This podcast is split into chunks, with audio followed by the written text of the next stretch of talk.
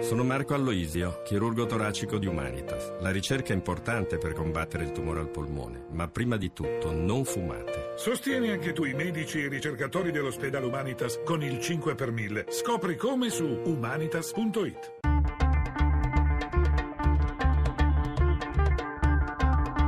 Bianco e nero.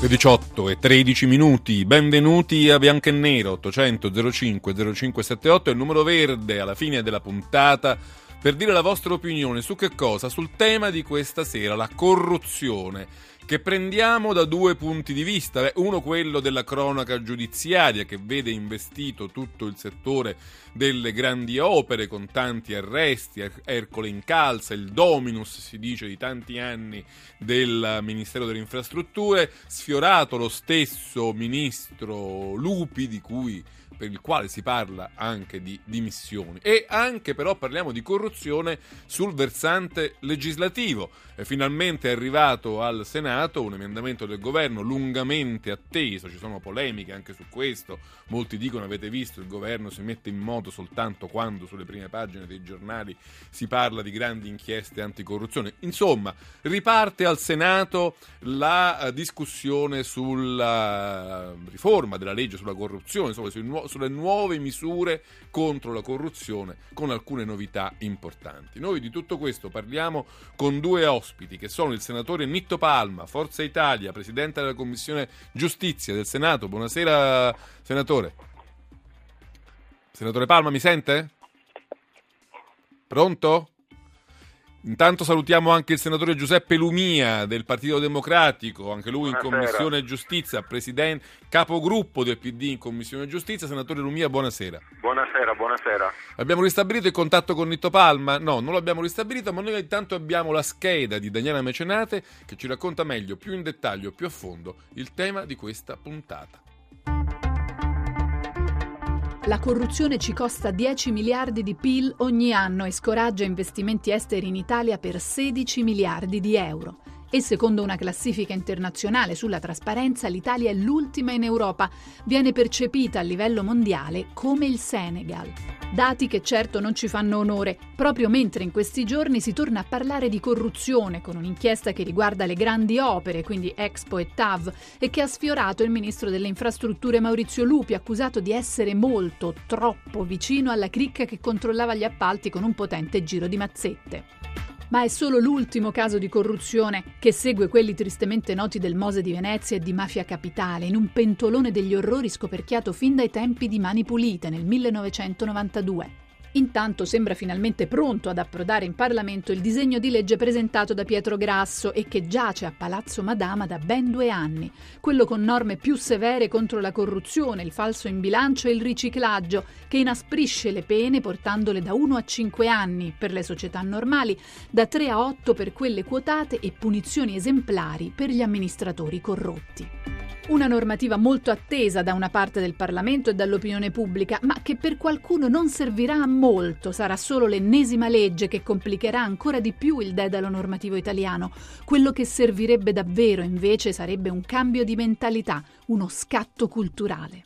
Già la consapevolezza di avere in casa questo problema è un buon punto di partenza, afferma Raffaele Cantone, presidente dell'autorità anticorruzione, che spiega che l'Italia sta facendo più di quel che appare per guarire da questa piaga. È davvero così? E una nuova legge anticorruzione servirà a guarire l'Italia dalla malattia delle mazzette, dalla tangentite acuta o sarà solo un'altra inutile battaglia persa?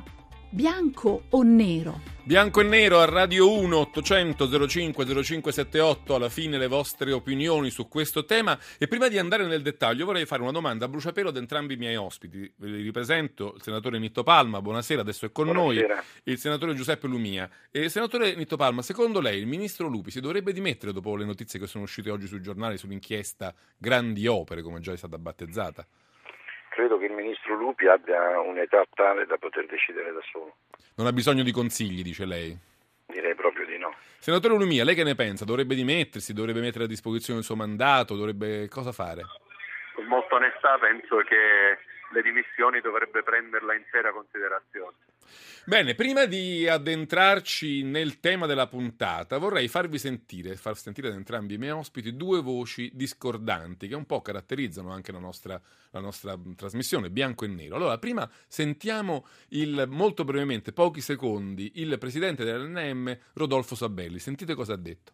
È lo Stato che deve darsi da fare per evitare il rischio di, di corruzione. Uno Stato che si rispetti dovrebbe prendere a schiaffi, diciamo virtualmente sì. ovviamente, i corrotti e accarezzare coloro che svolgono il controllo di legalità, cioè i magistrati. Purtroppo in Italia è accaduto l'esatto contrario, cioè i magistrati sono stati virtualmente presi a schiaffi e i corrotti accarezzati.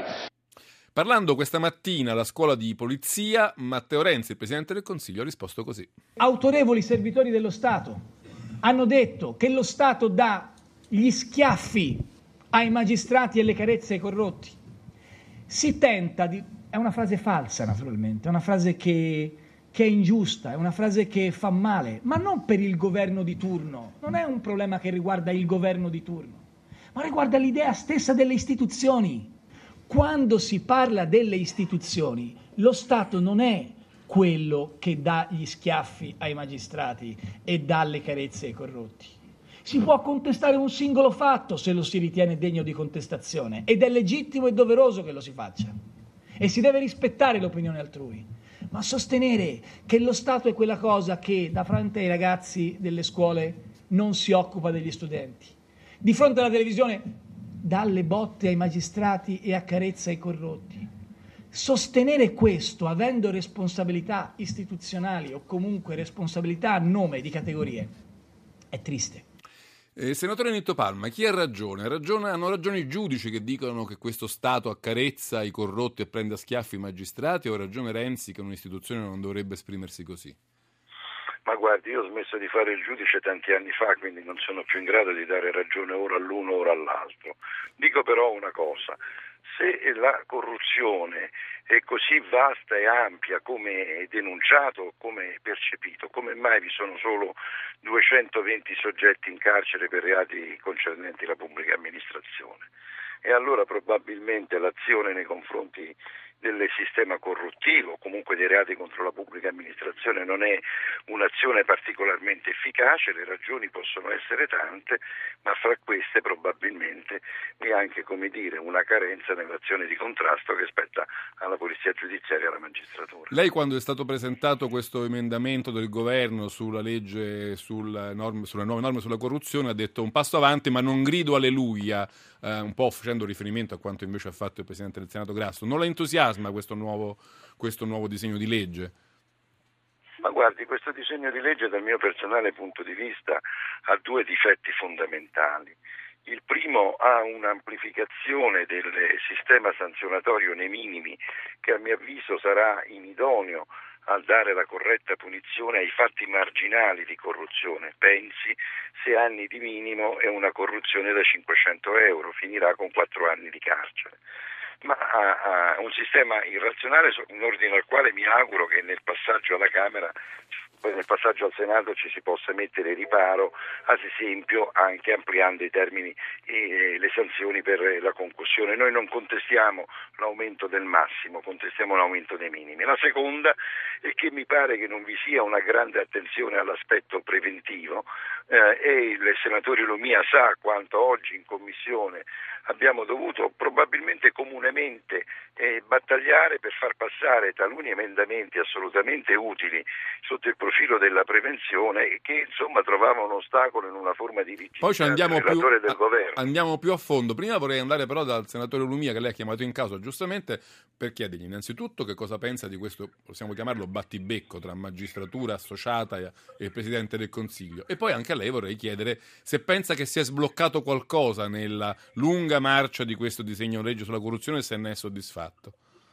Guardi, dobbiamo evitare che si riproponga il vecchio consunto conflitto politico-magistratura. Anche perché, Penso... eh, anche perché Sabelli in quella stessa dichiarazione fa tutta una cronistoria, dice ogni volta che parte un'inchiesta importante che cerca di reprimere corrottori corruttori e corrotti, dal governo partono leggi che secondo lui schiaffeggiano i magistrati. Guardi, penso che in quest'ultimo periodo sia cambiato questo spartito. Ho notato anche da parte mia che sono abbastanza schierato sull'autonomia, a difesa dell'autonomia e dell'indipendenza della magistratura, che adesso si sta parlando di norme, di provvedimenti contro le mafie, contro la corruzione e si sono fatte delle scelte che da anni aspettavamo e che finalmente si stanno realizzando. Faccio un esempio su tutti, l'istituzione del commissario con poteri reali contro la corruzione, com- eh, l'agenzia guidata da Cantone. Era un fatto atteso da anni, il nostro paese non aveva un'agenzia con tali poteri, finalmente ce li ha. Certo, po- un... povero Cantone, gli si gettano addosso tali e tante no, aspettative no, no, che se io fossi lui ne sarei schiacciato. No, guardi, niente schiacciato perché ha l'esperienza e ha le regole per poter fare quel lavoro di prevenzione e di intervento prima che la frittata sia consumata della corruzione e fare in modo che il nostro paese migliori nei suoi standard anticorruzione. Questa è una scelta positiva che è stata fatta e che migliora la capacità dello Stato di intervenire. Basta? No. Ci vuole ancora più prevenzione ed è necessario, a mio avviso, non contrapporre, non fare questo errore esiziale di contrapporre la prevenzione al rigore delle pene. Io mi sono battuto in commissione, il Presidente lo sa, perché la proposta del governo che addirittura aumenta la durata delle pene prevista dal testo grasso contro i, i reati di corruzione l'ho difesa la proposta del governo, ritengo che sia giusto perché rigore nelle pene e prevenzione debbono procedere insieme. Eh, senatore Netto Palma, torno da lei per capirci meglio. Si sentiva davvero il bisogno di questa nuova legge sul fronte della corruzione? È stata molto attesa, molto evocata, c'è tutto un fronte giornalistico e mediatico che ne ha fatto una specie di, insomma, di grande obiettivo, non voglio dire di feticcio, ma insomma di, di legge simbolo. O non avevamo già forse troppe o comunque abbastanza leggi su questa, su questa fronte, su questa frontiera? Due anni fa siamo intervenuti sul settore della corruzione con la cosiddetta legge Severino. E abbiamo oh, aumentato oh, i minimi e i massimi delle pene.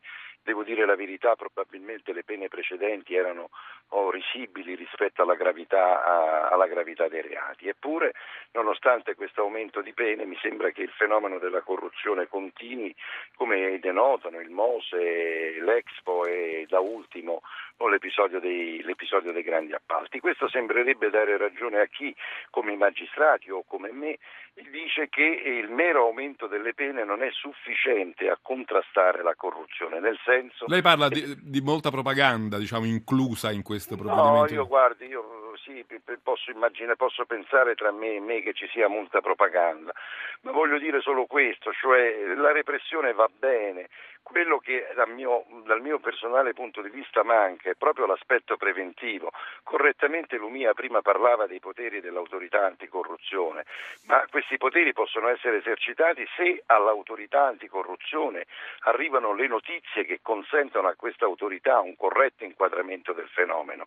Se queste notizie non arrivano è complicato l'inquadramento del fenomeno. Mi chiedo anche se non sia il caso di intervenire in maniera seria sui passaggi della pubblica amministrazione, sapendo tutti quanti noi che la lentezza della pubblica amministrazione spesso è il punto in cui allinea la corruzione.